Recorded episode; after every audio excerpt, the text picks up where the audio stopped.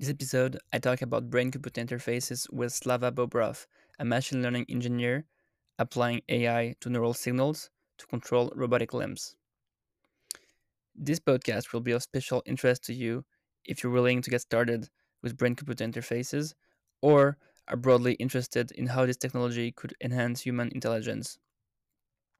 Fun fact most of the questions were asked by my Twitter followers or come from a Discord I co created on brain computer interfaces. So if you want to be in the next video or just want to chat about BCI, um, the link for my Twitter and Discord will be in the description. Now, without further ado, here's my chat with Slava. Before we talk about your work, maybe we can like define a bit brain computer interfaces for people uh, who have never heard of it when it comes to brain computer interfaces imagine if you can if you could control your computer or your mobile phone without hands. You could just think about uh, clicking on something and it would happen. That's the idea to reduce um, to improve our interfaces of communication with the digital world. So we don't actually need to spend any like muscle energy. So you can go through this digital medium uh, faster. Do you think there's like a a limit to how much bandwidth we can increase? Um, so because we when we read we're uh, kind of bottlenecked by you know our reading speed. When we listen, we cannot hold too much information in our brain. Do you think uh, brain computer interfaces can bypass this limit?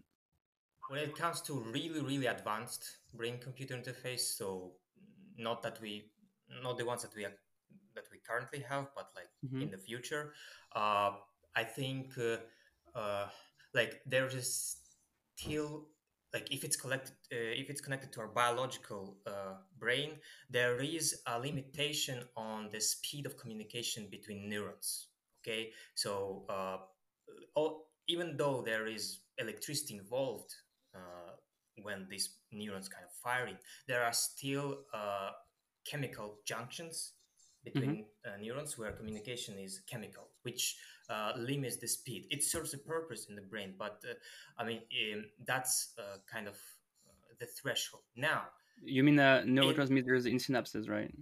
Exactly. Yes, the, the neurotransmitters. So, like, uh, if we can deal with that and actually maybe in the future replace neurons to some kind of artificial neurons which do not mm-hmm. have those limitations that's when we can uh, think talk about like uh, increasing the speed but this is like um, you know this will change everything if we go that direction. Awesome. Yeah we'll, we'll go into that later. Um, so yeah i guess for people who, who have never heard of you um, and will know more about ai um, yeah could you could, could you talk about like who's the person behind those glasses and what's the work you're doing in brain computer interface uh, so I work with uh, neurotech uh, companies. Uh, so neurotech that involves uh, brain-computer interfaces, that involves uh, prosthetics. currently, I'm involved with like I work with a startup where we develop prosthetic hands yeah mm-hmm. uh, for amputees and uh, i work on analysis of uh, neural signals applying machine learning in order to make the control of the prosthetic hand uh, more intuitive. Uh, for example, you can think of movement uh, and, for example, of movement of your uh, limb, and uh, the hand would move uh, accordingly. That's not the case with the current prosthetic hands that are on the market. You actually need to learn how to operate them. It's like another tool, but with machine learning, you can kind of uh, reduce the friction and make it uh, closer to how you would operate a human hand. So that's that's one thing. I also uh, do like consultancy and advising to neurotech startups. Previously, I worked with with neurofeedback to help people fall asleep faster like for example people who have insomnia mm-hmm. uh, so you uh, I would uh, read uh, brain signals, and based on that, I would develop algorithms that could adjust um, specific feedback that was given to a person, so the person changes their state uh, without actually taking any uh, kind of um, too too much effort. Yeah. So would it be a changing state with like neuromodulation or what, what, what would be the feedback? It was it was completely non-invasive, uh, and the cha- the state was adjusted with sound. Yeah, so uh, like there is there is a whole science on how we can apply sound for uh, neurofeedback. Uh, mm-hmm. Like there are these kind of uh, popular ones that you they call them binaural beats. Binaural beats, like when you know when you have different frequencies in your uh, uh, in your that are directed in your ears. But uh, like apart from that, you can also like uh, yeah, the, you you can basically apply uh, uh, like sound as a way to uh, change a person's state. You can notice that when you listen to music, like different music changes your state. You wouldn't listen like rock uh, to fall asleep unless you special. but uh, yeah, that's like you you you pick a proper kind of music depending on uh, uh, the like the brain activity. And yeah for for the the company you're working for now um for the prosthetic ends um do you do mostly data analysis or um you know hardware robotics? Um so yeah i work i mostly work on the software side uh, but also like this is one of the best thing about startups uh, you can do uh, like in a startup if you want to do something like in terms of if you want to expand your responsibilities and that can be helpful for a startup you should. So you actually um, kind of get out of your uh, mm, kind of common responsibilities and you can do like other things. So like in the past i also helped like with uh, a little bit with operations and like how uh, the startup actually runs because I do have like project management experience. So uh, like this is um, you know that I would advise everybody to try what it, like to work in a startup to exp- like your learning curve like uh, changes yeah. a lot. Yeah, you get to learn a bunch of different things on doing a bunch of different jobs. Um, yeah. So yeah, what's the name of the company if people want to join? uh, Ether Ether Biomedical. It's called Ether Biomedical and so your your clients are mostly people who are disabled i guess.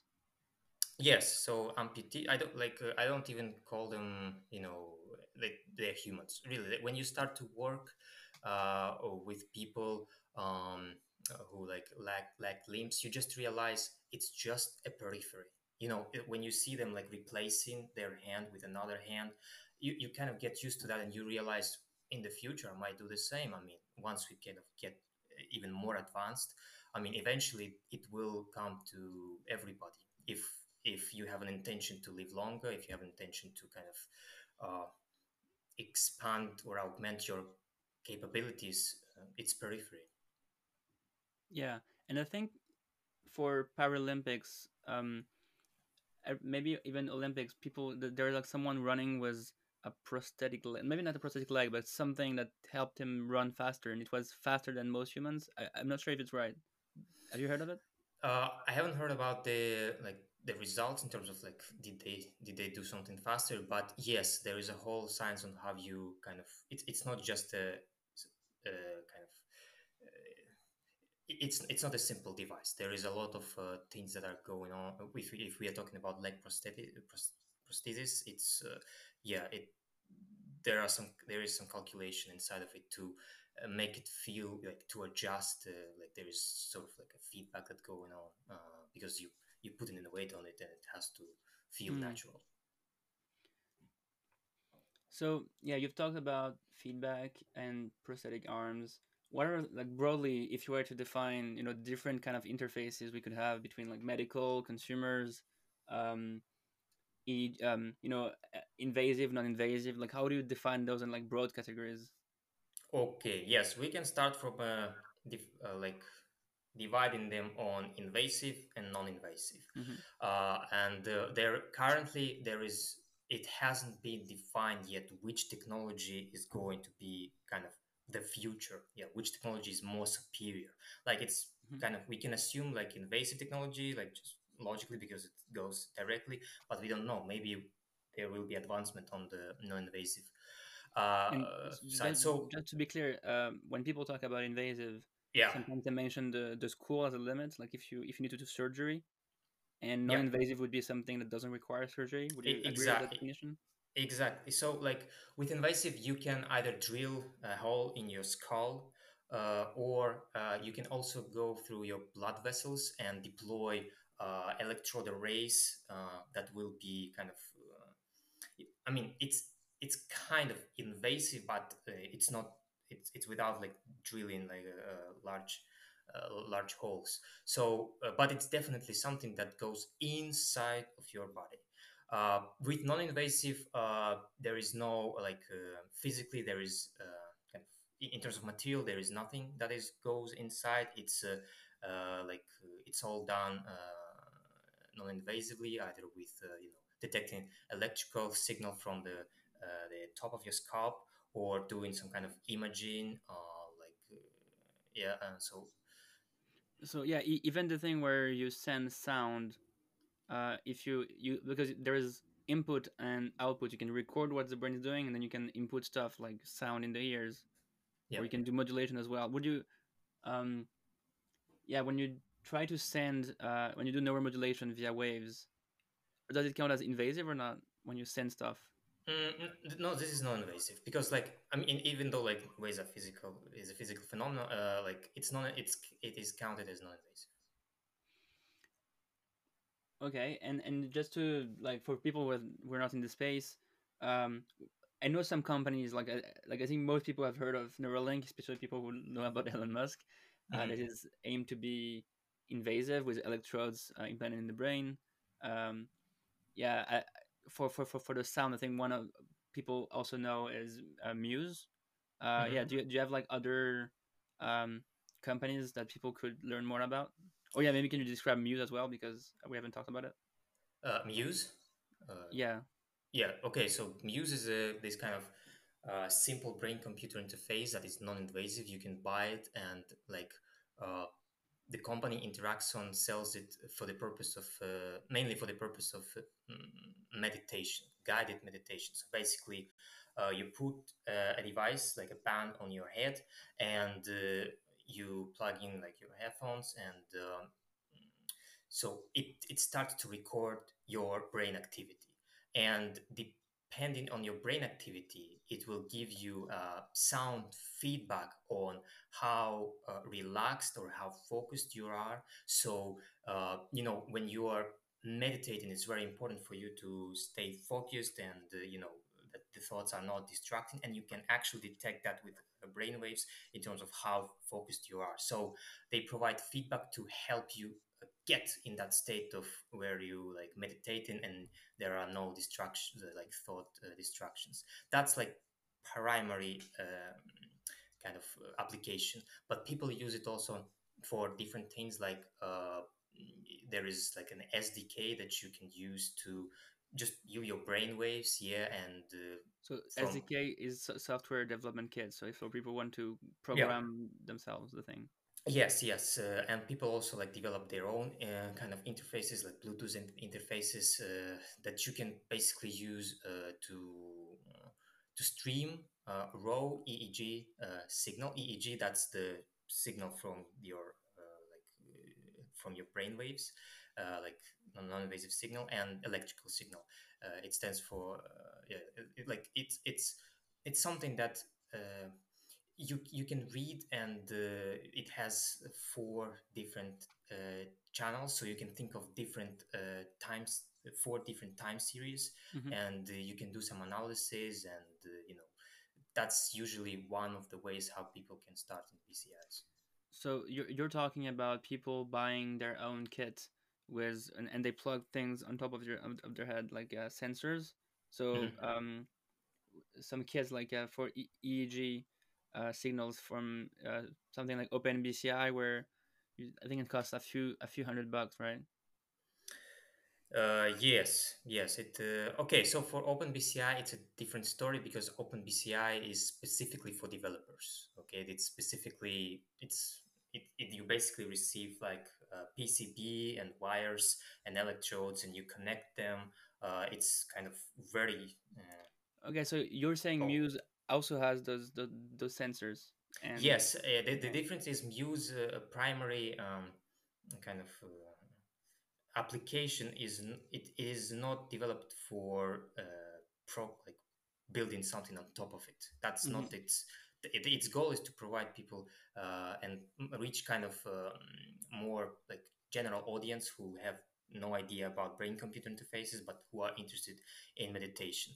When it comes to so you mentioned OpenBCI uh, OpenBCI, if you want to start with uh, brain computer, like seriously with brain computer interfaces, I think it's even better to start with uh, OpenBCI because not only uh, you will you will have a more uh, comprehensive like, picture on how to like how the how to work with both hardware and software but there is also a large community behind it and the people like you know uh, forums forums are always active and there are plenty of articles uh, plenty of videos on how to connect very like with very simple steps how to easily connect and start uh, recording the data. So it's like i think for for development openbci is usually the, the choice. Yeah so before people want to like um study brain signal time series and do their own kind of data science project. Yeah. Um i think there are like some different uh, levels of in- invasive and invasive that we haven't talked about. So for instance kernel i don't think uh, like the current kernel for the company by bryan johnson um i think they released a product either this year or last year that, that that's not really um eeg signals but it's still non-invasive. Do, do you know what kind of signal they use mm, yes they use something like it's called uh, fnirs uh, so it's uh, the difference between FNIRS and uh, or they, they they use some kind of advanced version of it, uh, but basically, uh, what it it records not the electrical signal that uh, comes from your uh, uh, like neurons, but um, it records the level of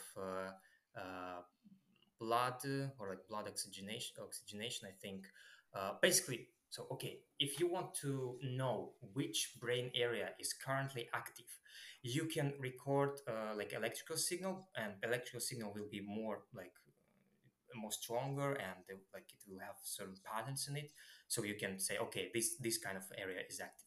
But also neurons that uh, you know that uh, that are that are activating. They require blood flow okay? They require kind of resources for them to get activated. So with a certain delay like with one second two second uh, like more like uh, blood, blood like an oxygen arrives to that brain area and you can also detect that. So what's the downside? The downside is uh, the delay. So it's not mm, real time in terms of it's not like what's happening right now is what you record. It's actually kind of delayed signal uh, with like one or two seconds uh, delay. Uh, so uh, it's like semi real time but still it's very useful i mean and, and they are scaling it up to uh, kind of having a lot of those uh, sensors uh, which yeah if you if you look at the pictures you can see like how they kind of do some kind of interpolation and map the brain areas and their activations. Yeah, there's this podcast with Bryan Johnson and Lex Fridman where you can see the device and how it maps to the different areas of the Exactly. Yeah. brain. I would I would highly recommend it. It, it still feels like weird to record things happening with blood flows. It seems like very hard to measure the things. Um, Uh, what do you mean? so you so you said it was um, it dealt with uh, things happening with blood flow before uh, neuron activation. Mm-hmm. So it, it seems harder to detect this than like electricity in the brain. Uh, okay. Um, it's it's not it's not harder. It's uh, different. For example, when it comes to um, okay, when it comes to electricity, uh, it's very noisy you know uh, so because like there are a lot of artifacts so okay that you can pick up uh, like a line noise like 60 hertz or 50 hertz uh, literally and it will be visible so you can need to filter that out uh, there is also any kind of movement that you do with like uh, your eye blinks with your uh, jaw clenching yeah uh, Mhm. you, any muscle activations of your like facial uh, expressions, it will be visible on EEG. And there are certain techniques that you can apply to uh, filter them out, but but still it's uh, it's very noisy. Yeah. Um, with fNIRS, it's different uh, because you're not recording electricity there. Okay. Yeah, uh, I think there are like a lot of body signals that we can record that uh, even I think even muscle. I think we haven't talked about muscle. Um, Mhm. um, so there's EEG and there's also EMG, Yes. uh, and that's one thing you're especially interested in, like for your prosthetics. Uh, Mm, and yeah, so that's that's one way. Okay, so the EMG stands for electromyography, and uh, it records like uh, so you have like central neural system that's your brain and spinal cord, but you also have a peripheral uh, uh, like peripheral nervous nervous system, uh, and you can record signals from uh, that system as well. And the different the big difference is uh, with EEG electroencephalography, you uh, kind of you have billions and billions of uh, brain cells. And it's kind of the analogy that uh, usually like one can give if imagine a stadium yeah? Mhm. and imagine uh, that you want to mm, record uh, and kind of un- understand what people are speaking about. So you can just go with your microphone and listen to each person and what they what they're talking about. But uh, eeg so that's like listening to a specific neuron uh, would be the, the the metaphor. But eeg is something like listening from outside of the stadium to the whole crowd chanting. So you can't actually understand what each individual person is saying uh, but you can kind of detect uh, uh, waves. Uh, yeah like you can detect the general patterns that are uh, more like not local but like more global patterns.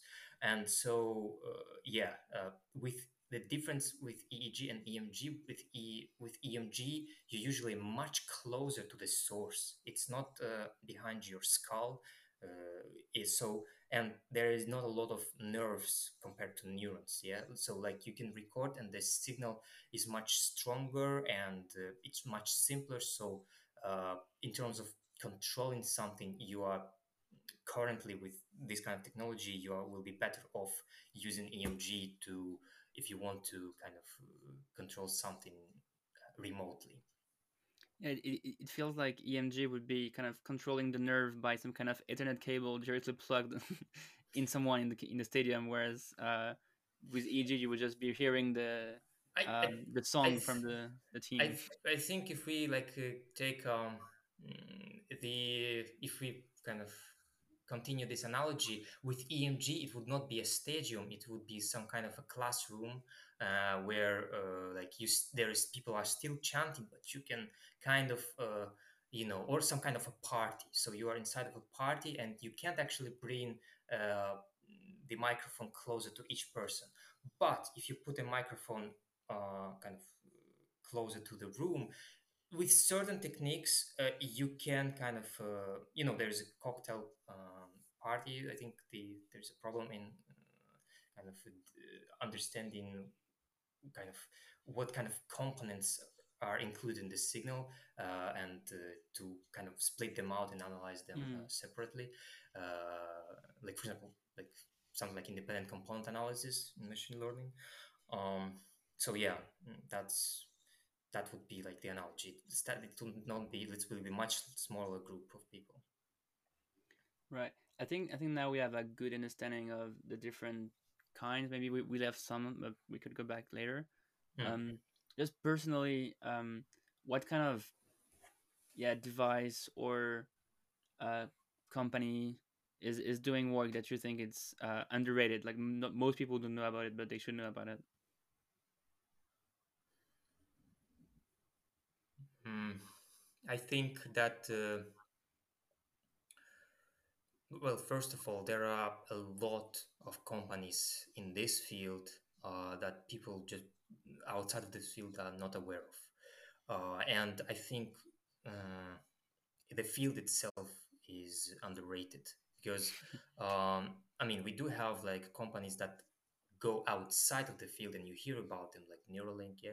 Uh, but uh, I think we need more people to to get the awareness uh, of this field because it's literally the future of uh, our like the way how we communicate with digital world. So the earlier you get uh, the better it is for you and like you can you can impact the field you can contribute to the field. So i think i would say that uh, uh, most of the companies in the field are underrated. Okay.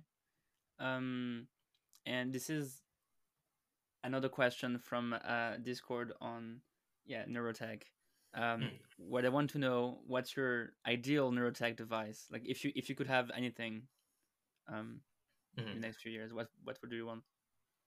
Okay, my ideal. Let's see. Uh, I, w- I would say the one that allows uh,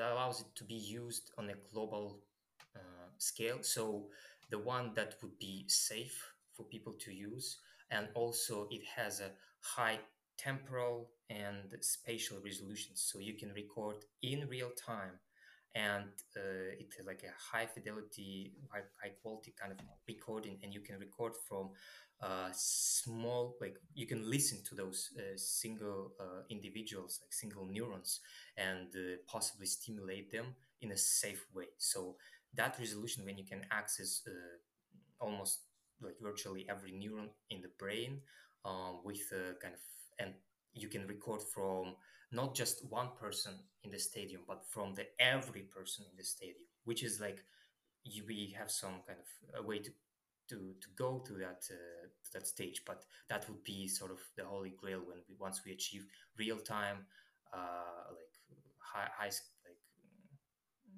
high spatial resolution uh, kind of signal.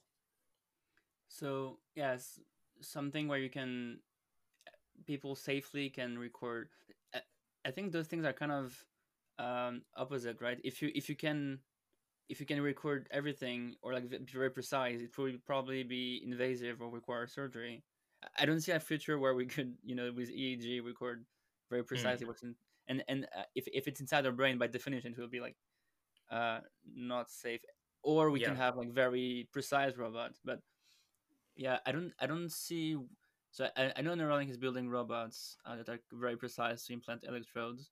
Um, I don't know how precise you should be to be considered safe, and even if they're like very precise, yeah. um, I think the same thing with self-driving cars. Like, if, even if the robots are very precise, people will not be open to surgeries because they think there's a risk, uh, and they don't see yeah. the risk in human surgeons.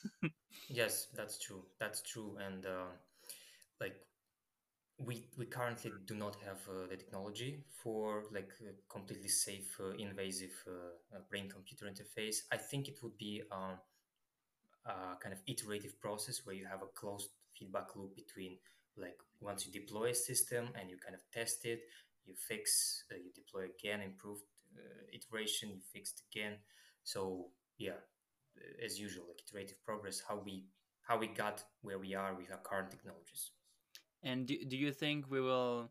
So we will have brain surgeons using um, brain computer interfaces to operate on patients. Yeah, that's meta. Uh, I it's it's possible. Uh, I, the thing is why Neuralink want to de- wants to deploy robots is because first of all, uh, even if you are super precise, like as a surgeon there is a still kind of a time uh, to where you can kind of insert something like it takes like physical uh, uh, manipulation to kind of insert something in the brain whereas with robot it's uh, like if you're precise with what you do uh, it's uh, all limited by you know by rather hardware which is kind of i think will be superior so that's and where software bugs as well. Like mm-hmm. if you have um, if you have yeah, people even if the like hardware is perfect and precise enough, if someone has made a mistake in the software, um, there could be a crash. Yes, mm, the same for the autopilot. That's why it requires like iterative improvement. So yeah, in more recent news, I think yesterday we had Facebook, Instagram, and WhatsApp who crashed for several several hours. Mm. Uh, the entire servers were down, and we could not access it for that much time. Mhm. So yeah, imagine a yeah um, a year I don't know in, in, in a decade or something where people have BC, invasive BCIs in their in their brains. Um, what if it everything shut down and you know someone hacks into their system? Uh, yeah, did did, uh, did you follow the events yesterday? Were you shocked by it? Uh, I was not, but I was uh, in the meetings with people, and they were like uh, saying something. WhatsApp doesn't work. Like I can't contact that person, this person. I w- I wasn't aware like of the in real time. But uh, regarding your question with regards to if that happens with brain-computer interfaces, well, it's a possibility. Yes, I mean, if if something is like if there is a probability of this happening, it could happen, and. Uh, mm, so w- would you connect your brain to you know uh, a Facebook company or um, uh, a company that can be shut down, uh, attacked by hackers? So like pers- like personally right now uh, where we are in our current development i would not connect myself to facebook uh, but uh, like i my hope is they will change like in terms of uh, how they kind of how their engagement system uh, works because uh, how they started it's not how it is right now. I mean they started with kind of this goal of connecting people, uh, which is like BCIs are kind of aiming to the similar goal. So uh, they just got, I think, with such amount of people, they literally can't handle that. They they just literally uh, they like uh, with, it's literally an alive system, an alive, alive kind of swarm intelligence that is going on with two plus billion people are uh, being online, like being in the system, where Facebook just uh, is like is not handling that well. I mean, I, or they. I, I don't know, like I don't know about their internal process, but I would imagine that uh, it's not a very task easy task to do. So your take is that humans have kind of are hard to control uh, by masses, um, and if you if, if you have like a model uh, economic model where you need to kind of use those humans as users, and you have a large amount, then there will be problems or it gives you it gives you a glimpse of what uh, like of kind of the future and uh, for example even ai that once a system kind of is just literally many brains connected. It, they are just connected in a very slow way where you still need to type but uh, in, in- i'm talking about facebook yeah uh, but uh, uh, it's it's still uh, lots and lots of brain combined with an artificial intelligence that runs like the algorithms. That's a system. That's an alive system uh, on its own. And uh, uh, I think like we are already facing the kind of the challenges of uh, uh, how to to control that and how to predict that. Uh, we should learn from that uh, in order like it. Uh, we, we will need to uh, deal with such situation on a much larger scale in the future so we need to adjust right now Yeah, and I think when you say like AI helping you type, um, yeah, I think there's been autocorrect for a long time. There's also been now Gmail or other messaging apps that help you like guess what you're going to type that helps you write faster text. And yeah, more recently there's been uh, GitHub Copilots or Codex that um, yeah helps you write code. And yeah, I think from a one of our conversations, you told me that yeah, Codex is a step towards next generation BCI, and that it's a form of BCI in itself. And I- Yeah. I, I find this thing fascinating. Uh, could you explain a bit more what you mean? yeah so if you think about not how bci looks like but actually its primary functionality. That's to reduce the time that it takes for from your thought to materialize uh, to, to kind of to impact the external world. Yeah? So for example uh, with um with with brain computer interface you can kind of uh, control uh, like uh, like toy cars uh, using your brain yeah? And you don't need any like manual input you just thinking about it. So the time it takes for you to kind of uh, do something is less. It's it's similar to codex from like G- gpt like gpt-3 codex from openai. The difference like the similarity is basically what system allows you to do is uh, it reduces the time from your idea to your uh, like once it originates in your brain to kind of the time when it uh, becomes physical uh, when you kind of create the program create the software and uh, that's the the idea behind bci so, So uh, it kind of reduces the distance between um, like neuron neuron firing and exactly happening in a computer. Exactly. And also, which is very important, energy that it takes to do that. Because uh, uh, not, not only like uh, physical energy, but also like the amount of steps that you need to run mentally. When you code, you are very concentrated. A lot of things are happening. Uh, and so it, it takes you more energy, with, which somehow even converts into more time to achieve something that you want. With Codex, it allows you to do that in a less amount of time without thinking about uh, a lot of details. And uh, yeah, that, that's like the system will go to the uh, the path of least resistance. Yeah, I think there's something else where yeah, you know there's many users using Codex to to write code, so it kind of guesses the pattern we have uh, when we, a bit like Stack Overflow. When you type something on Google, we have a question. It guesses what problems we have from our past Yeah, searches. it Here is think like yeah, yeah, go ahead. it thinks for you. Yeah, so if it, it, it um maybe that's a bit too um specific to to talk about the brain, but if if it kind of guesses the patterns happening in your brain, um so before when a neuron fires, it kind of can suggest and and, and you type, Yeah, it, it can suggest like um things that you might want to read because it kind of guessed what's the architecture in your brain and what's the what are you going to be able to understand. Yeah, and so sometimes when i use codex or copilot most of the time it kind of um, tell me something that i'm able to understand because you know i, I know python i know uh, this library and you just like resonates and, and i'm like oh yeah that's cool. Uh, and it's, it's not even like yeah it's helping me um, connect different parts of my brain that i didn't know that existed those links.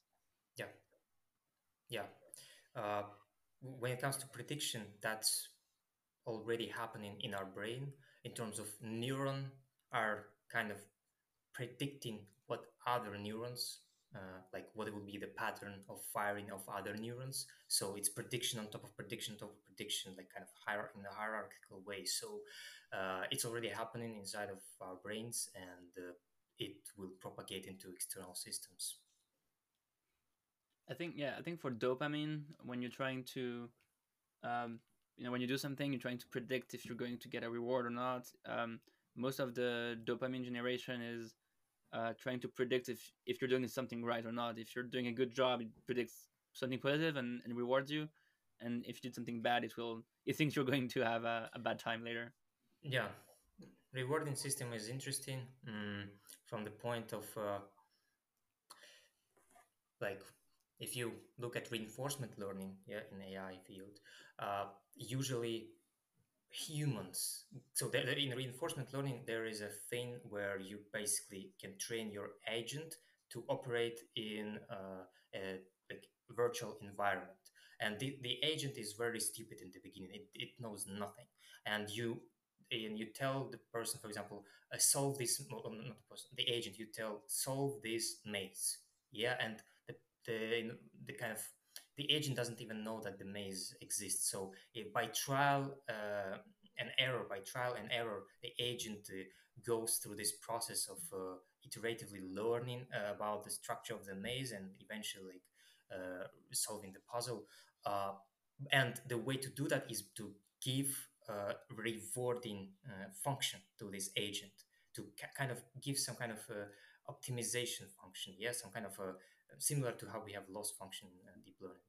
Uh, and uh, like the, the the the key thing is we are the ones we are the humans are the ones who give the rewarding function. The agent doesn't have access to its rewarding function.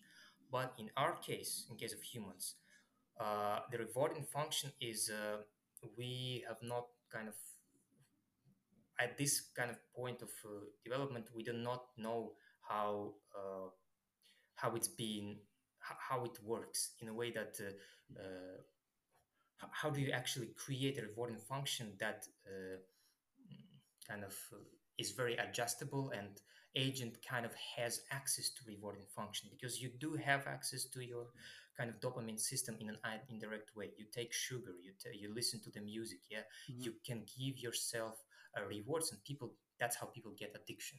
With brain computer interfaces that's one of the uh, kind of uh, things that can lead to a scary future. Like imagine you have a direct stimulation into your reward uh, pathways, and you feel like the level of orgasm almost. Yeah. So mm-hmm. how do you like how do you stop yourself from a stimulation?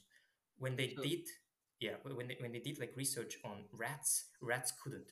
Rats would just press the button and stimulate themselves. So uh, yeah, with with uh, kind of that that's that's that's an interesting thing like how can we uh, develop like a rewarding function in a way that uh, is safe for us? Yeah I, I don't know about the neuroscience behind it but when you take drugs um, you kind of um, yeah you can uh, attack or trigger this dopaminergic uh, pathways and um, yeah you you you have a bunch of serotonin serotonin or dopamine that is released and uh, you cannot take drugs for a long time.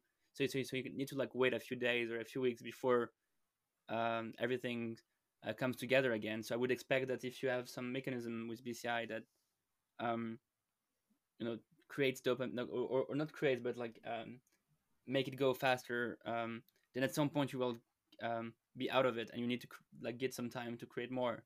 So I don't know if you can like foster this this, this creation with other tools or if you need to wait for your organism to, to create that yeah. So yes. So with drugs uh, and like with yeah like with drugs uh, there is a thing called habituation where like you, you basically become more uh, like you develop uh, a habit of getting that amount of reward and it's not as rewarding anymore. And it has like uh, a physical process where uh, on the level of neurons like this synaptic junction where you know the, like it's it's kind of adjusts and it uh, for you to get uh, to the level where you feel rewarded you you need more of that substance.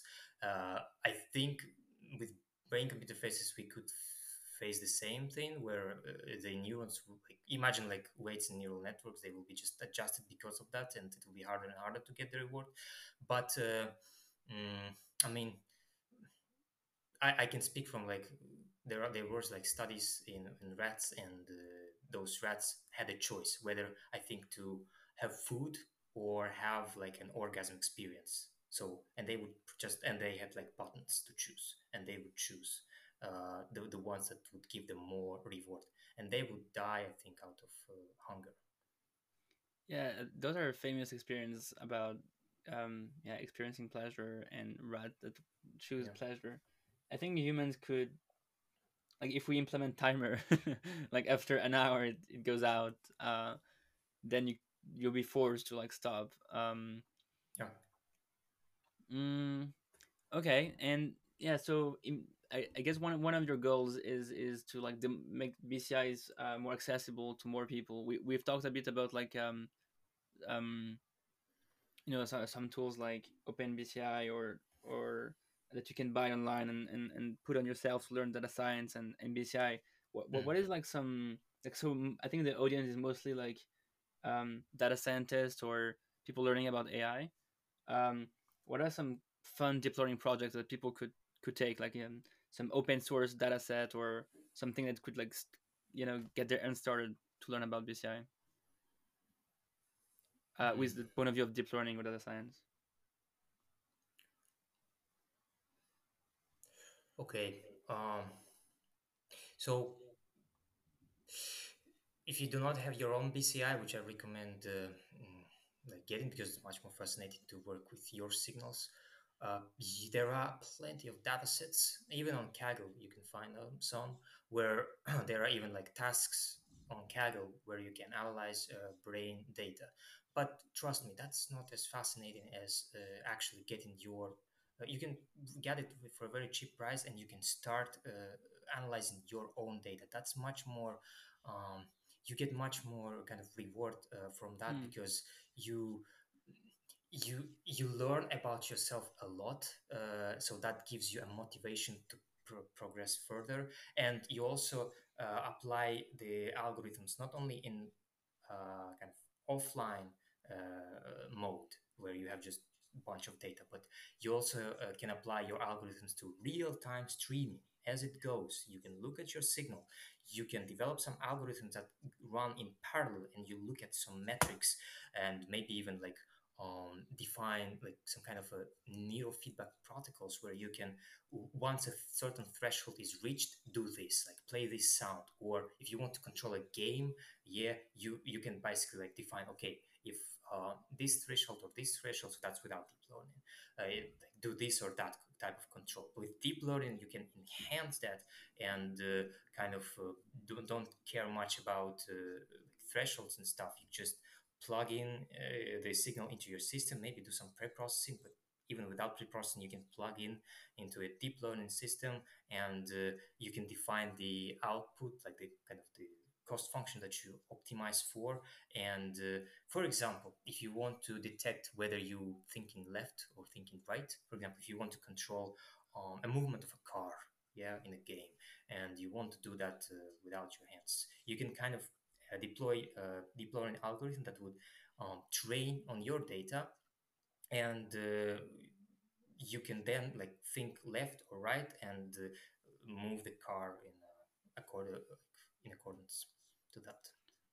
Okay, so controlling some kind of car in a game with your like a EEG signal or something, and um, yeah, and then the kind of AI would be classifying if you're thinking about left or right, um, classifying left or right, yeah. um, and how, how do you know if there's like any yeah that data sets of um, you know people thinking about left or right, up and down? there is there probably is. there is a there is a whole video series by a guy who does some kind of coding tutorials um, sentdex or something like that's uh, the, the channel on YouTube where he did a playlist on exactly this problem, controlling uh, your uh, your car in Grand Theft, Theft Auto with uh, like your brain, like with OpenBCI. So he has, I think, even articles how he did that, and obviously the videos.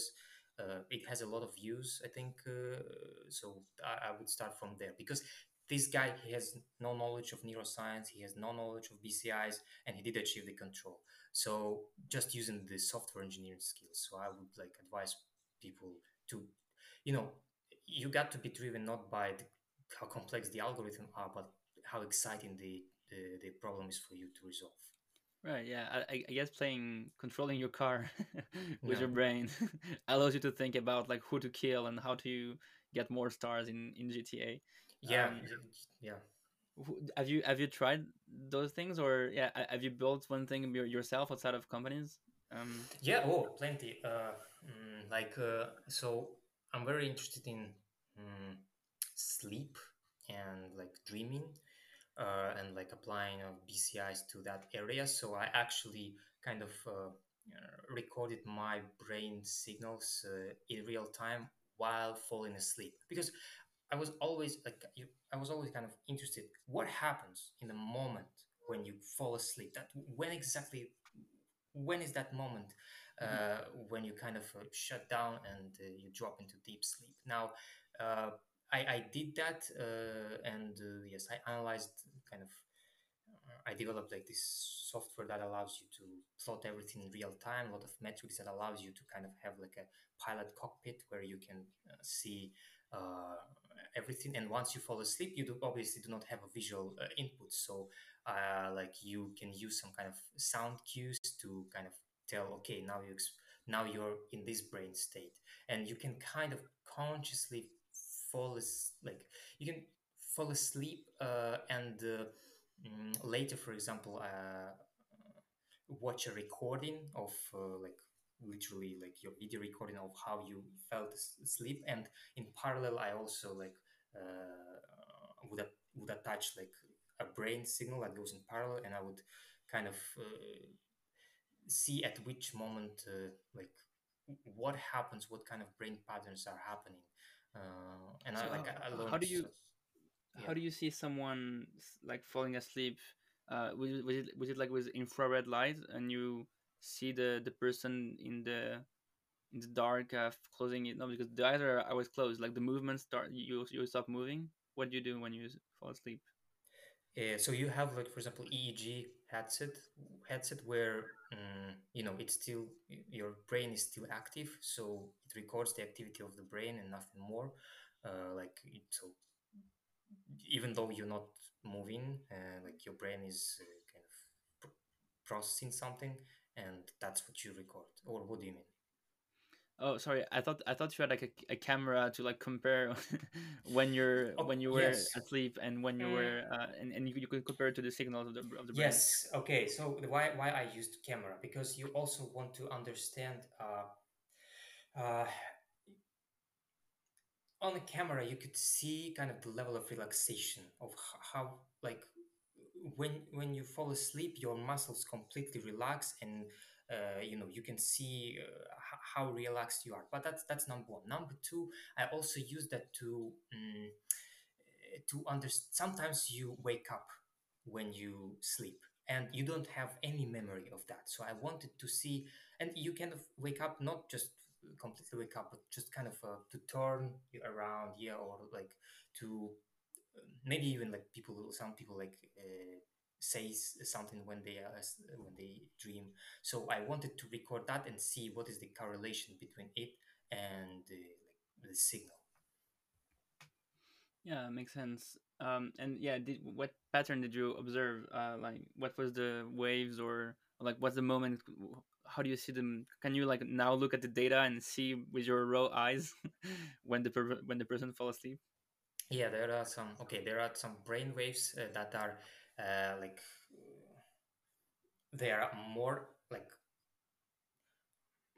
there are like high frequency waves and slow frequency waves. High frequency waves are usually for the uh, the brain activity when you're like very alert, and as, like uh, low frequency waves are usually uh, for when you are relaxed or asleep. So uh, you have delta, theta, alpha, beta, gamma uh, kind of bands, uh, and uh, so I detected. Uh, I mean, if you go technical, like I detected some uh, theta bursts while I was uh, falling asleep, which I was not, and I kind of read about them, uh, like on uh, like what they what they mean, and uh, uh, actually, uh, interesting thing that is happening, your eyes start to jiggle around uh, uh, when you kind of uh, when you fall asleep. There is a, uh, a kind of uh, a moment when your eyes start to go like. Uh, back and forth for like a couple of uh, like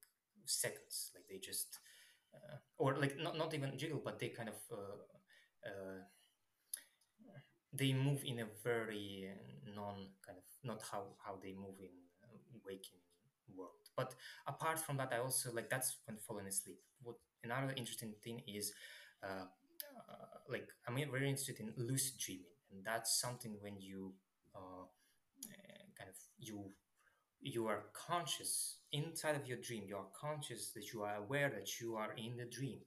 Uh, like uh, something like inception yeah like you remember the movie like s- similar to that you are aware that you are dreaming and i wanted to understand like what is uh, what is the moment like how how the brain patterns are uh, look and you have like a lot of uh, eye movement during that time so you kind of need to differentiate between brain patterns and eye movements. But uh, yeah there's a lot of interesting things. That's that's my passion uh, you know with with regards to sleep.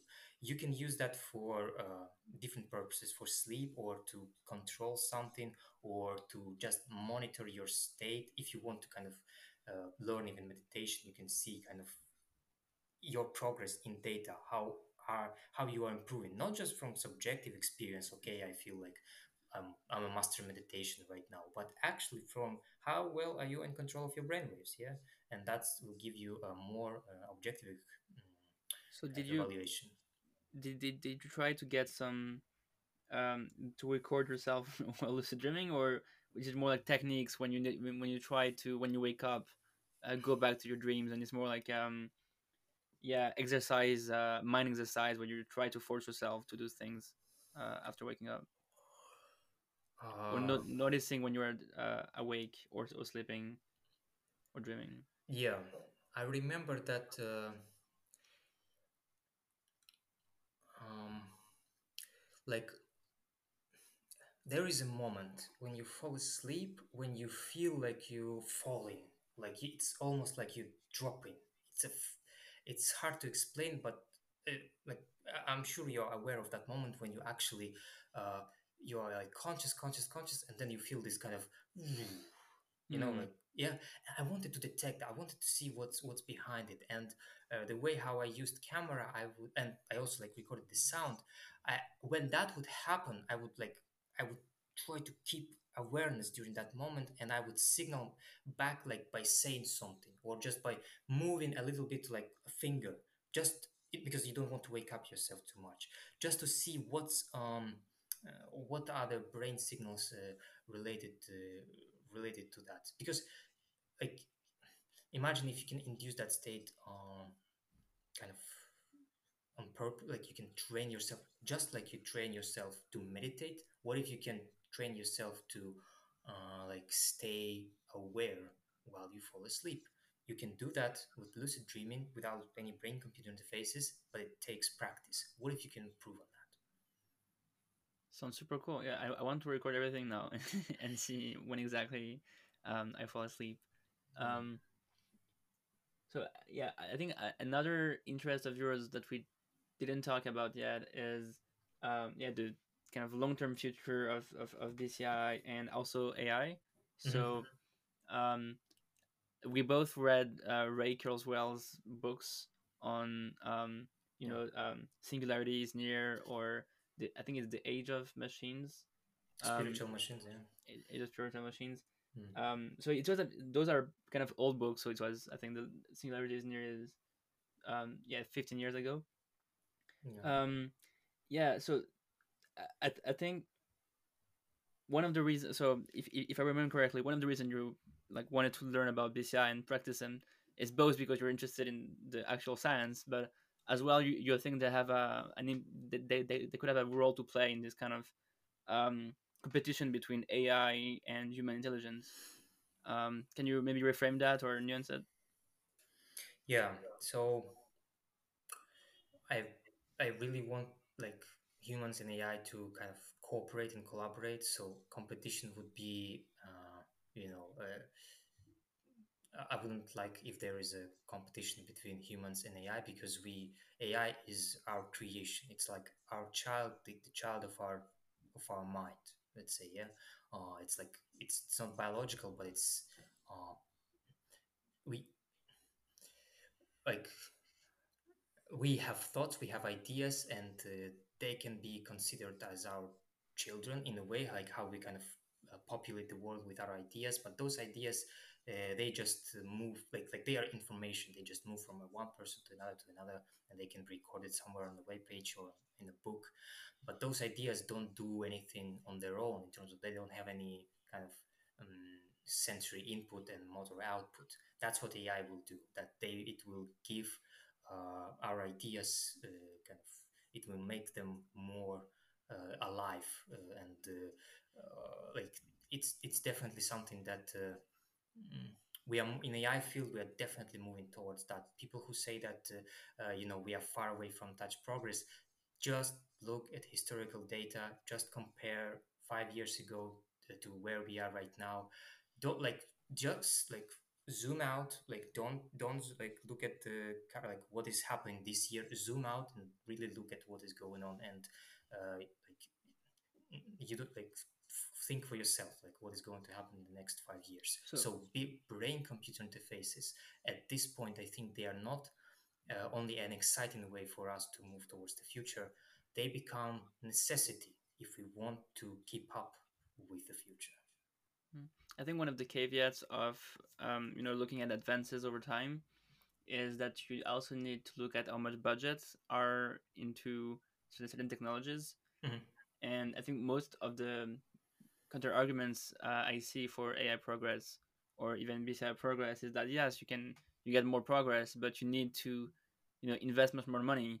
Uh, 200 years ago, you could have like uh, alone scientists alone doing progress on you know electricity or um, iron production, and Yeah. now um, you, need like more and more researchers to sustain this like AI growth or Moore's law growth, and Mhm. I, I guess uh, BCI has made a lot of progress, but you know, 10 years ago there were um, maybe 10 times or 100 times less companies that, exist today. Mhm. Um, so if we, if we want to keep up, you know, if, if, we we cannot just like extrapolate the data from the last five years and say we're going to have that much progress because Mhm. it requires uh, even larger amounts of um, investment. And I think for brain, uh, for neuroscience, one stat people often cite is that we only know about like three percent or something uh, about how the brain works. I, I don't know anything about this percentage, but um, maybe if we if we if we only understood that much now, maybe we would need more money to understand more, and yeah, and there's like a, a larger fraction to understand. Yeah. Mm. I'll give an example with regards to do we really require understanding of something? Um, look at the ant colony. You can understand an ant and like kind of understand its biology and its neuroscience, how its brain works, like to, to a certain degree, yeah. Uh, it's a very simple system. But when we see this kind of network of ants communicating with each other, we have another level of abstraction. An organism emerges, an intelligence emerges from simple rules. I think the kind of it's a similar thing is going to happen or is happening right now with AI. It doesn't necessarily require uh, our uh, us engineering every little part of it.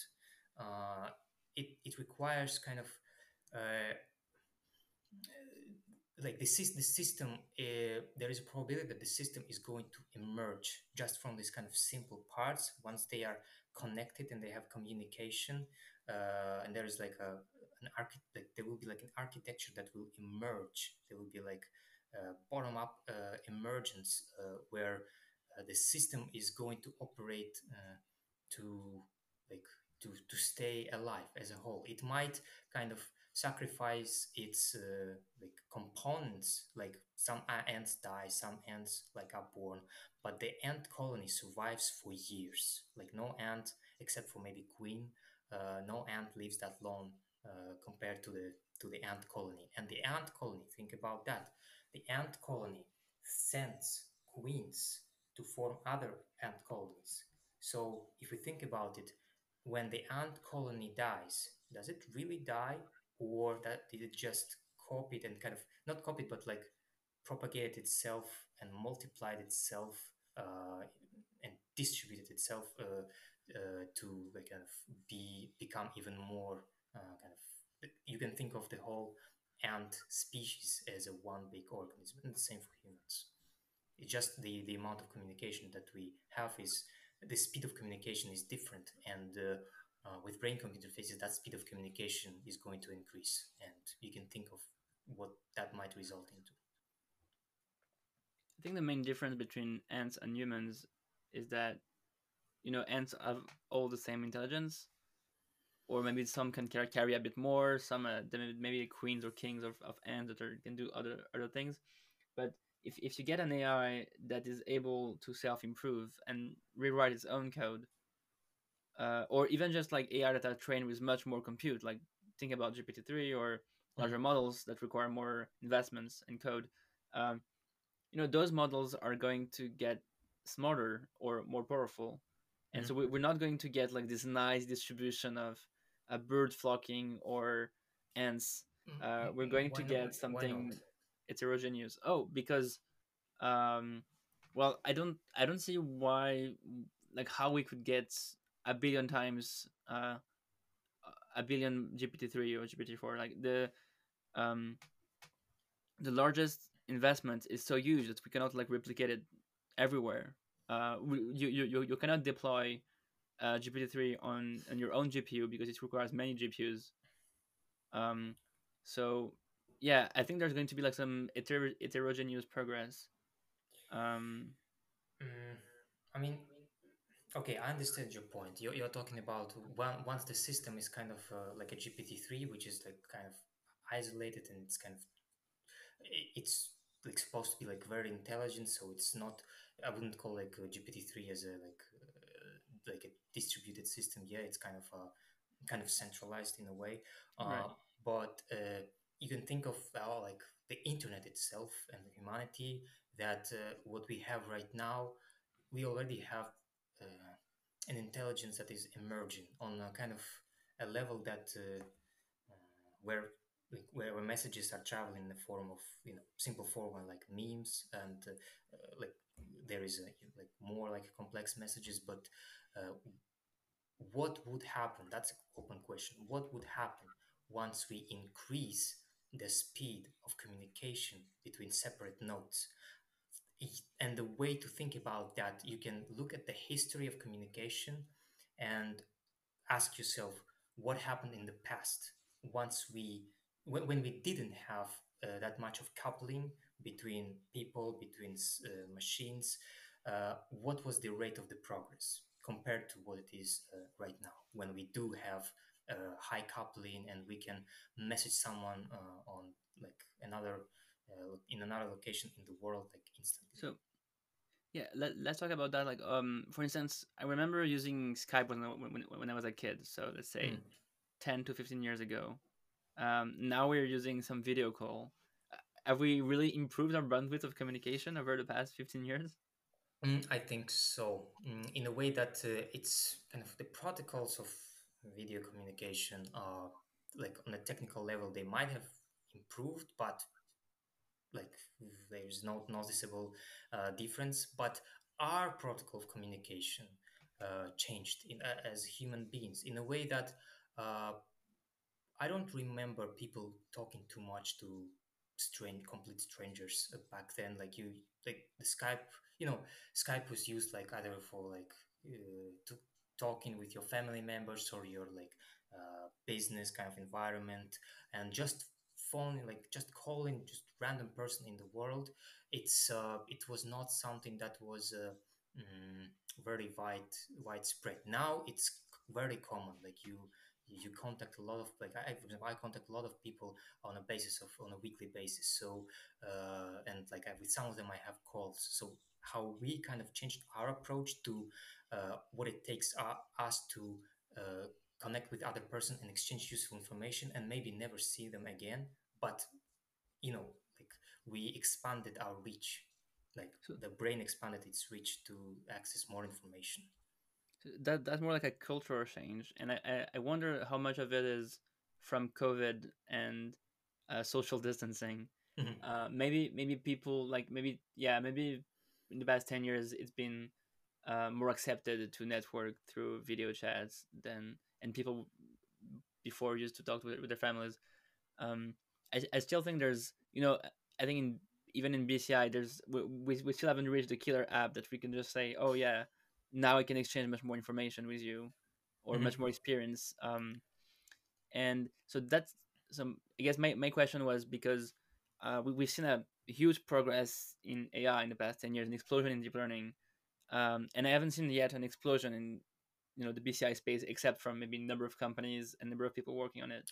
Yes, um, it, my question is like ju- just so e- even if we you know if ai stops if, if, if ai progress stops for the next 10 to 20 years maybe bci could you know catch up and we could accelerate human intelligence by having higher bandwidths more communication. But given that like ai might advance rapidly at the same rate that it's advanced in the past um, do you see bci you know catching up or will we reach something like general intelligence before we get any better communication between me and you. okay, okay. With regards to BCI, that's how I how I how I think of them in terms of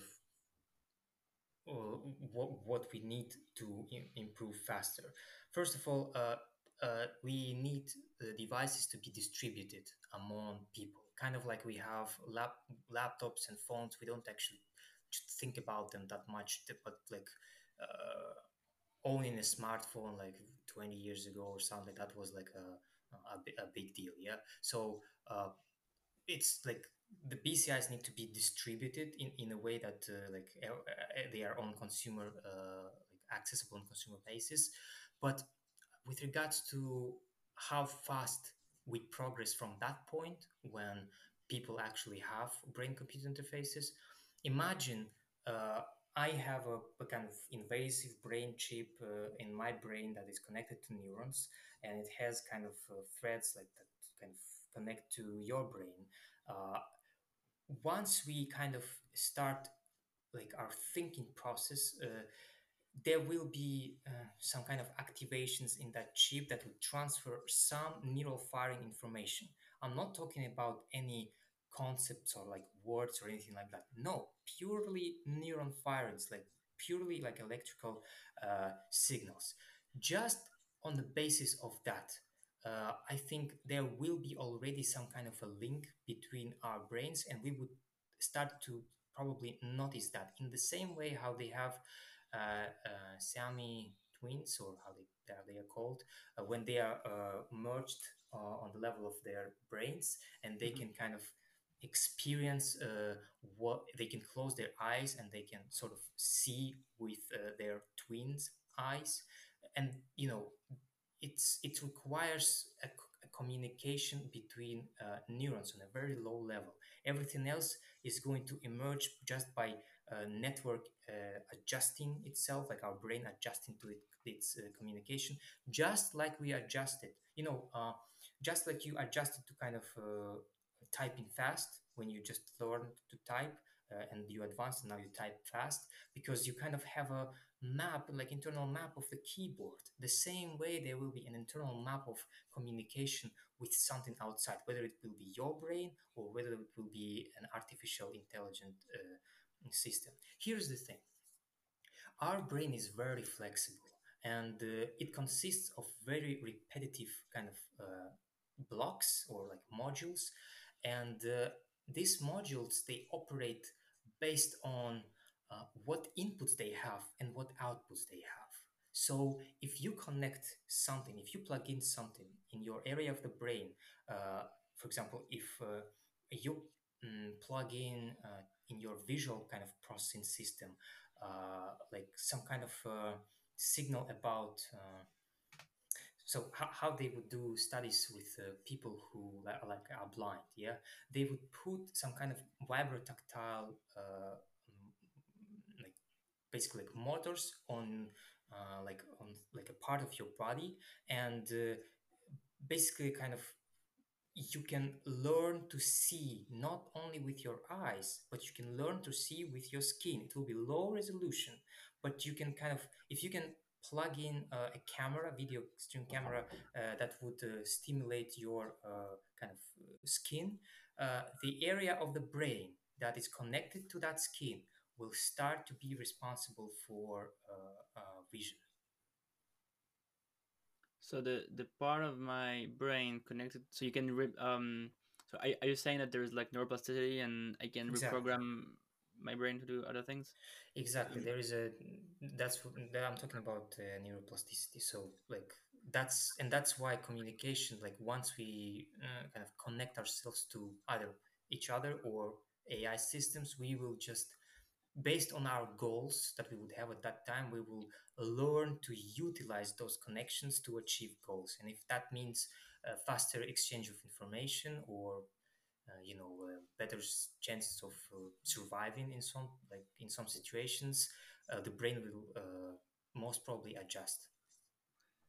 Okay, so kind of the approach of Neuralink, where they implant the electrode and then they they say we just um, you know recording what it what it says and inputting things but we were just like putting this interface that is very with a lot of electrodes and we expect the brain to to itself be a good um uh, you know a good inter yeah a good interface with this interface like Yep. a- adapt to this interface and Yeah, a, a simple way to think about it: you don't tell weight, you don't tell neural network its weights.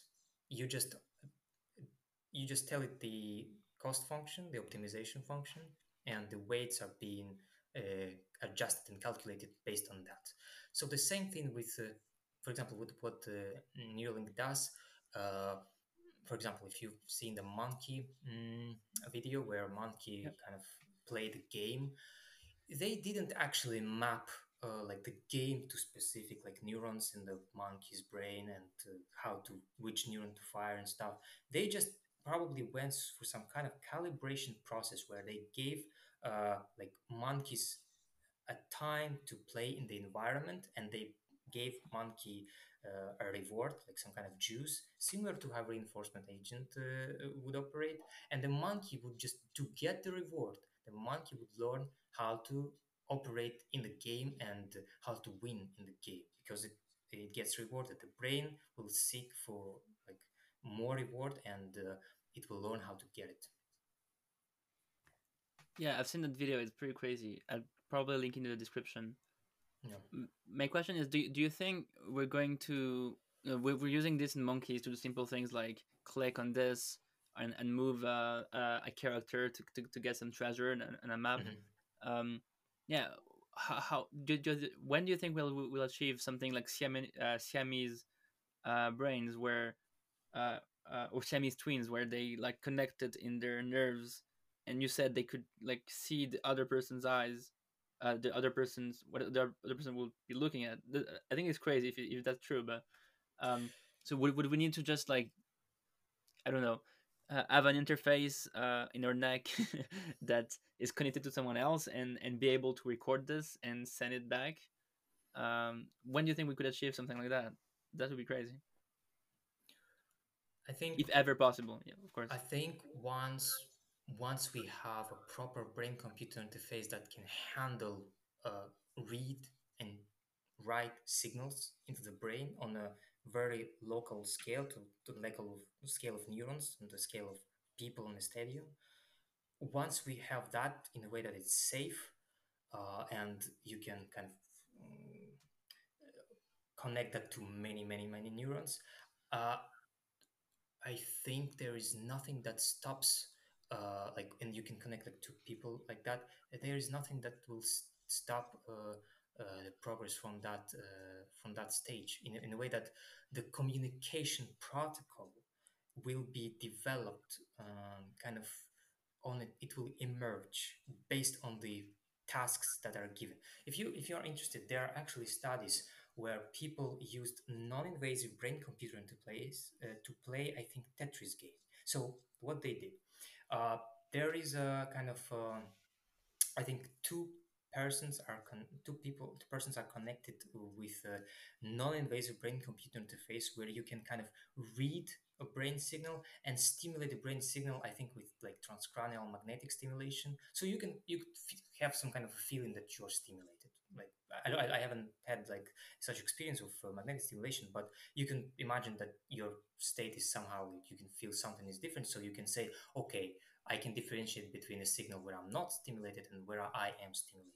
Okay, so what they did, they would put one person in a room with a game, and a person would observe the game, uh, person would have no control in terms of uh, making decisions. Like person would basically only have a visual input, but it has no way of controlling the game. And in the other room, there is a person who has no visual input from the game. It only has a kind of uh, input, uh, this kind of connection with another brain through brain-computer interfaces, and they can differentiate between kind of different signals and like or learn between like different signals uh, uh, and kind of understand where and they have uh, uh, access to mo- uh, to control like of joystick. And you can kind of uh, these people learn how to play uh, this game even though one person only had access to visual input and the other person only had access to uh, the joystick. It's very very non- non-invasively and very low resolution signal. And I think like the game was very simple, maybe not even Tetris, but with like it's it's possible once uh, you have uh, proper uh, goals to reach to optimize. So you would you you would kind of get some signals from the other person, and uh, you would understand that the person is uh, seeing left or uh, or seeing. So the the person with joystick would not see the screen. Yes, That's super. Yeah, if we can scale it up, uh, that would be yeah awesome. Um, and and it and it even doesn't matter like whether it's another person, whether it's AI system, whether it's like a simple algorithm that computes something when you kind of receive this signal and if it's in a way you kind of think it's useful like your brain thinks it's useful it will learn to utilize it uh, like and learn to kind of to differentiate between patterns in that uh, signal to uh, have this kind of closed feedback loop where it would do something to produce a change and it will like okay if i do this i receive this kind of signal. But if i do that i receive that kind of signal. Okay so now i see the mapping and uh, like once like, you basically learn to predict this the the uh, external system.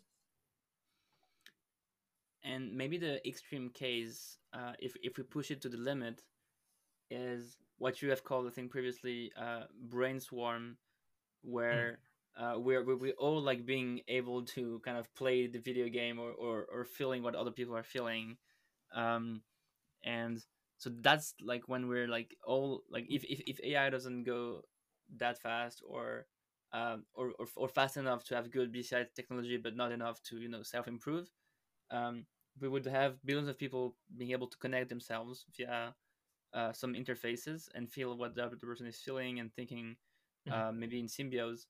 Um, yeah. Um, could you describe a bit more like your ideal future of brainswarm that you think about? So we can start from a brainswarm already mm, in the present time and look at uh, the system like Twitter or like is a good example where people would just share their thoughts um, and uh, like you had a, you you have some kind of thought and you like well why not why not share it? And uh, you share it with external world and some people uh, kind of uh, read that information from a complete stranger and they upvote it uh, not only on the basis like to kind of give some kind of reward to the person but also to uh, adjust the twitter algorithm for themselves like give me more of this stuff you know like i want more like that similar information. So like it's a like you can act in this system as an agent that is uh, kind of optimizes its uh, information uh, in, information kind of uh, inputs. In the same way how i just told you about uh, you kind of receive the signal and you uh, you do something which is like like or retweet and you receive more of that of similar uh, signal. So um, that is going to like with brain computer interfaces it is going to be enhanced because of the speed uh, we will not need to type. We will we most probably like we will not be we will not need to um, kind of we, we use we currently use our visual uh, system to process information or like to get the, the, the initial input uh, but uh, like in the future with brain computer interfaces uh, you can imagine that uh, uh, this will be on a much faster level where possibly language will become obsolete. So, because Hmm. language is kind of a compression of our real thoughts, of our real intentions, we compress uh, this information in order for uh, because like there is a limitation on how much how, how many words we can actually deliver, and then you need in your brain to decompress that information uh, and uh, have a meaning of uh, what I've just said. So you see the amount of steps it takes. That's number one. And number two uh, we can see why there are like differences between people why there is misunderstanding in like different cultures and stuff like that. With brain computer interfaces we might not need uh, language as a way to communicate it's it's speculation but uh, we might develop a faster protocol to communicate uh, where we do not need such uh, compression of information in order to Hmm. transmit it Yeah, that's exciting. Um, yeah, funny enough, you you've been talking about Twitter, so I've checked Twitter when I ask people about questions, and I just got one more question uh, uh, Hmm. uh, for you from from someone that posted like a few minutes ago, and Yeah. it's exactly about human language, uh, which is they linked to an article saying that uh, human speech may have a universal transmission rate of 39 bits per second. So if we we should be able so uh, so in your view, if, if that's correct, we should be able to, to bypass this frontier of language because that's yeah 39 bits is not enough to have And- like uh, high information. And and think about how exciting it is that we've just spoke about it and someone asked about it. I mean, it could be a coincidence. It could be a coincidence, statistical coincidence. But there is a probability that we are so connected in a way how uh, I'm not talking about like physical connection with some kind of telepathy. I'm t- talking about how the system, uh, the the people and the AIs are already in a way kind of uh, th- the ideas emerge uh, and travel uh, like you can notice a lot of like coincidences with like a recommendation system like uh, how how you get uh, get recommended something of more of what you uh, uh, searched before or like uh, what you sometimes what you thought about you get recommended that. And um, you know there is a probability that uh, that is that would just happen Yeah, that's awesome. That yeah, maybe maybe you were also checking Twitter, so you Oh, started talking about it because yeah you've seen like uh, i um okay and now the final the final result uh so after we get something smarter than humans uh, ai smarter than humans um if i remember correctly you believe in brain uploads and uh you believe that humans could be able to you know upload themselves into a server and Oh, um okay uh, talk I, between them faster Okay, I, I don't necessarily believe in the in a way that uh, we can upload ourselves without any changes, like in a way that um, we are talking about like future, so we're not talking about like right tomorrow, but, like in a way that uh, uh, I think once we, if it, if if we will, it will be possible to uh, upload uh, ourselves. Uh, I think it will change the way how we are. In for example like for certainly the speed but maybe like there is will be some impact where changing the architecture changing the hardware might impact uh, like uh, the way how uh, we generate uh, like how the system uh, generates kind of how, how intelligent it is. Because there is also mm, you know uh, think about it this way. If you replace right now your uh, in your brain one neuron just one neuron with artificial neuron and just let it let it be there as a part of a system are you artificial right now? Well you know you kind of a cyborg in a way but it's just one neuron. Now what if you replace two neurons? What if you replace 10 thousand. How many neurons does it take for you to actually be considered uh, that you digitally digitally upload yourself? And you can kind of think that maybe we will get there gradually. So it will not be like a discrete upload. Yeah, like oh, I just up- upload myself right now, and it's like a one-time thing. But it will be more of a gradual thing where we uh, kind of replace our body parts, kind of like with prosthetics here, replace our uh, b- brain parts or like augment them uh, in a way that uh, you know we move into the digital medium gradually. And i'm not ta- like i'm not talking about you know it will most probably be will be or like yeah it, it will be a copy. It's not uh, kind of uh, so you, it's it, it's a you copy you know it's not it's not actually you. But in a way, if you think about it, uh, tomorrow uh, we are going to wake up, and during our during the sleep, our brain is going to be adjusted. Our brain is going to be changed. Think of like there will be some modifications in the in this kind of uh, in the system. So tomorrow we will be a new kind of a person, a little bit different from what we are right now. So you can think of that is al- already like uh, like our current versions of ourselves.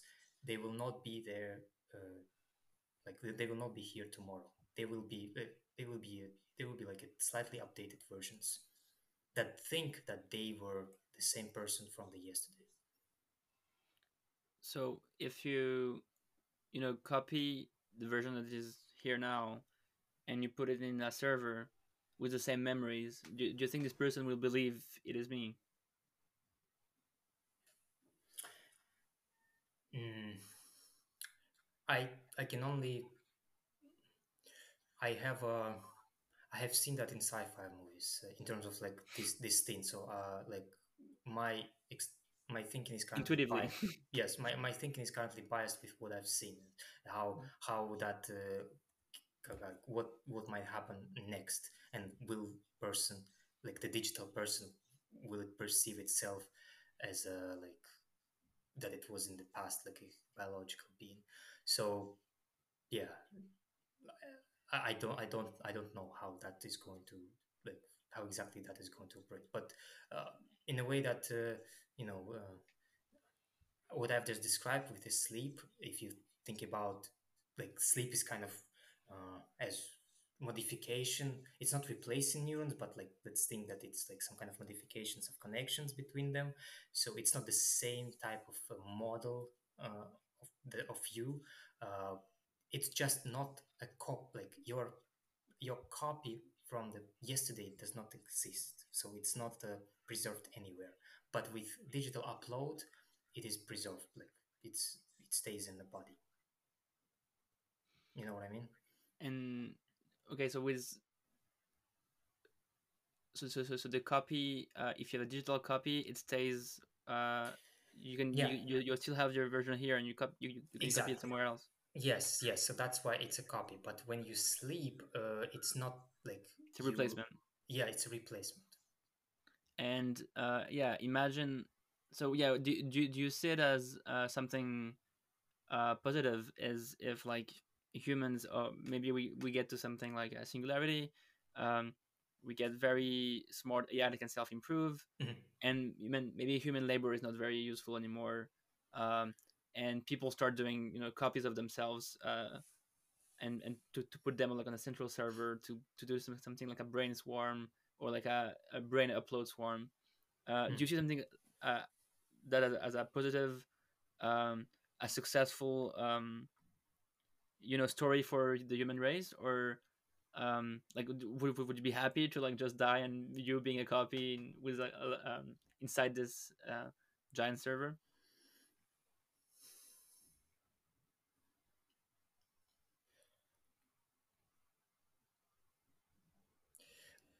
Like right now mm, we can judge mm, like our current world compared to 100 years ago. Did we like was this technological improvement an improvement like do we actually are we actually better off? And like subjectively i can say yes like uh, there are like um, more people are educated and like the exchange of information is faster. There is a you know people are uh, like there is a diversification. We are becoming more kind of liberal and uh, those are kind of i view them as good things uh, for for the system. Will it will it uh, kind of move in the same direction in the future uh, in a way that it will mm, kind of be better for the system in the future? I think that the system in the future like the, the, the system will try to optimize uh, for whatever it is best for it for itself. Yeah like the system wouldn't want to give itself like some kind of punishment just for no reason. Like the system will want to optimize some kind of uh, you know more rewards more kind of uh, to to to have a, a state where it has access to more resources. So from it could be from from the system perspective in the future uh, like it feel it would respond i feel good like i feel happy whatever that means for that system. From our point right now uh, you know if we would judge uh, uh, kind of uh, from the past like right now to how it is in the future and we will, we will see that future. We might agree or disagree in the same way how people 100 years ago would agree or disagree with the way how we live right now. You know i think there will be people who would say you know you you've got like what you're doing now is completely like you're stuck in your phones you're looking at this like what is going on? But there will be people um presumably from like maybe like science community who will be like you know applauding to what we are to what we are doing now So I, our so you have talked about addiction, Mm. um, and I think our our reward function is not perfect because we can, you know, take heroin or MDMA, and and just be full of of dopamine without uh, achieving something objectively, you know, good for the world. Mhm. Um, and so we we have this like reward function from, um, you know, ev- evolutionary fitness that people could argue that is not the best reward function because um we, human like think about other things that doesn't give direct rewards. Um so and we have also talked about facebook that you believe at the beginning was about connecting people and and now uh as as, as like with the capital capitalist model and the ads revenue as as as has changed to something where they like drive click and yeah um for so for me it's like a bit hard to see why the natural like uh capitalism and uh you know evolutionary pressures would bring us to a good reward function or a good loss function for an ai and we will be like very lucky if we get to like a good loss function uh, by chance or and by an emergent behavior without like defining it properly Mm. Okay. Yes. Uh, it's currently hard to predict uh, with regards to what is the fate of a biological human being in the future. It's uh, something that, uh, mm, if we extrapolate mm, in like into the future and think about uh, will he will a human being stay a biological human being um, well, we we already have evolution, which is biological. So like uh, possibly like even if no progress is happening, we would still have some kind of changing in the human species. But uh, with uh, like adding technology process progress, I think that uh,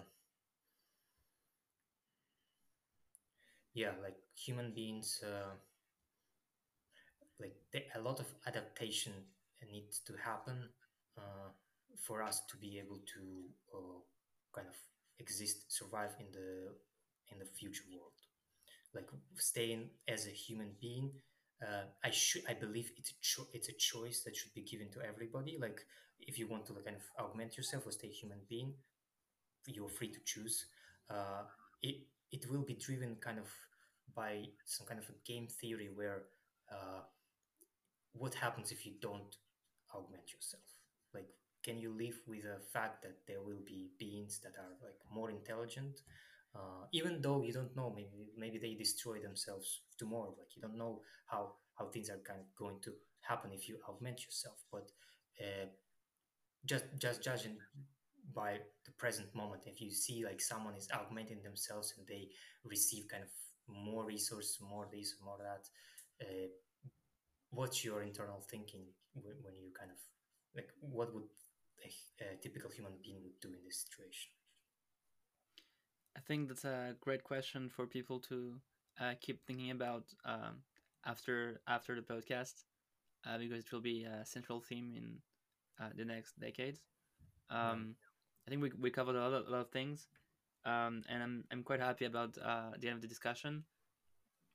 If yeah people want to learn more about your work, um, is there, do you have like a new website or Twitter uh, account that people can yeah follow? i have a twitter account uh, my like and i have like linkedin account but like on uh, my goal is to uh, the, the field right now needs a lot of people uh, for for it to progress. Uh, and like we, need kind of diversification in in skills. It doesn't matter if you kind of come from a non-neuroscientific field. I myself i don't come from a neuroscience background. I i self-taught. So uh, it doesn't matter what your background is as long as you are kind of uh, passionate about this and you want to people people who get in right now since the field is in, in, in its infancy are going to define the future of this field so for the people who are like are listening to this uh, if you want to get on board and uh, basically impact and contribute to how the future is going to operate neurotech field is the one of the best fields to do so Awesome. Yeah, it's a great conclusion. Um, thanks a lot for being on the podcast. Hopefully, uh, we can have another discussion uh, in in a few years Yeah. to talk about uh, advances. And uh, yeah, I wish you a great day. Yeah, you too. Thank you. Thank you.